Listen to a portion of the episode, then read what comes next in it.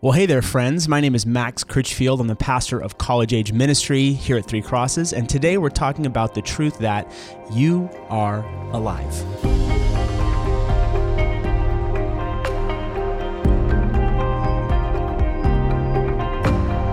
We have just established that humans have been assigned the divine prerogative to rule and subdue the earth as God's royal image bearers.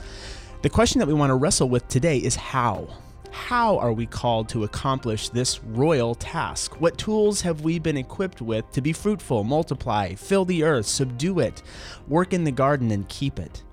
Today, we start by reflecting on this beautiful truth that you are alive.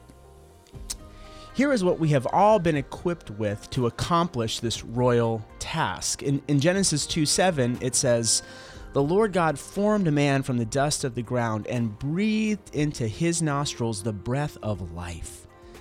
And the man became a living being. That is mind boggling, isn't it? We've been given the breath of God in our lungs, and we live by his power. In Acts 17, we read these words from the Apostle Paul God did this so that we would seek him and perhaps reach out for him and find him, though he is not far from any one of us. And then listen to this For in him we live and move and have our being. As some of your own poets have said, we are his offspring. That's Acts 17 27 and 28 the breaths that you and I are taking at this moment, listening to this devotional, are a concrete reminder that you and I, made in the image of God, are animated for this life that He's created us to live. We live, move, and have our being in Him. Praise God. The follow up question then is what does the reality of His breath in our lungs mean for how we live as the royal image of God? Two words come to mind for me. The first of them is that we ought to live gratefully. I recently read these words in the Psalms Let everything that has breath praise the Lord. That's Psalm 150, verse 6.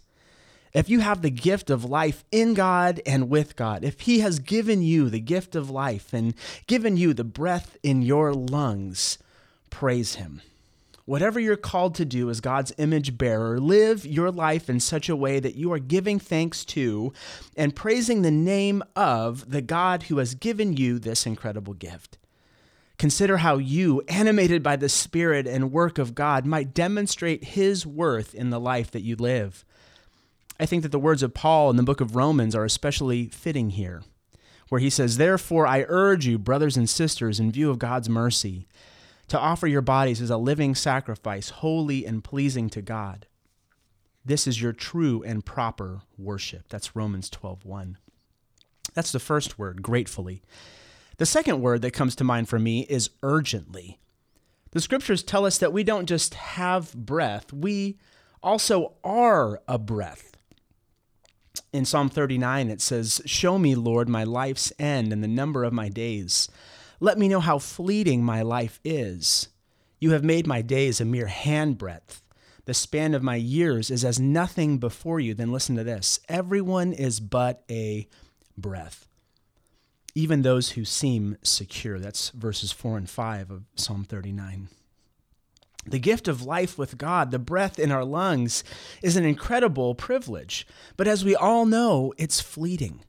Who knows the length of their days, how many breaths we will draw, which one will be our last? In the scope of history, our lives are but a breath, a vapor. In light of that, how then ought we to live? We get this incredible direction from the scriptures in Ephesians 5. It, it, says this it says, Be very careful then how you live, not as unwise, but as wise, making the most of every opportunity because the days are evil. Therefore, do not be foolish, but understand what the Lord's will is. That's Ephesians 5 15 through 17. Reflecting on our fleeting nature in a vacuum can feel defeating, right? The, the days are evil, as Paul writes here. The clock is ticking, time is against us. But these are not defeating words for us as followers of Jesus, but empowering words. With our breath, with our life, we can make an eternal impact in connection with God, we have an opportunity with every breath to make an eternal difference with the life that we have.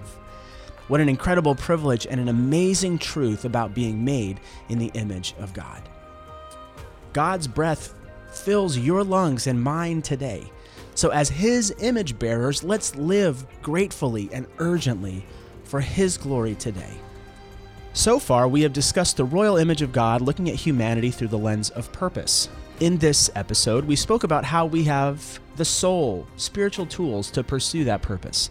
Next episode, we will talk about a similar concept, but focusing on how we have all been equipped with a body to fulfill our purpose as those made in the royal image of God.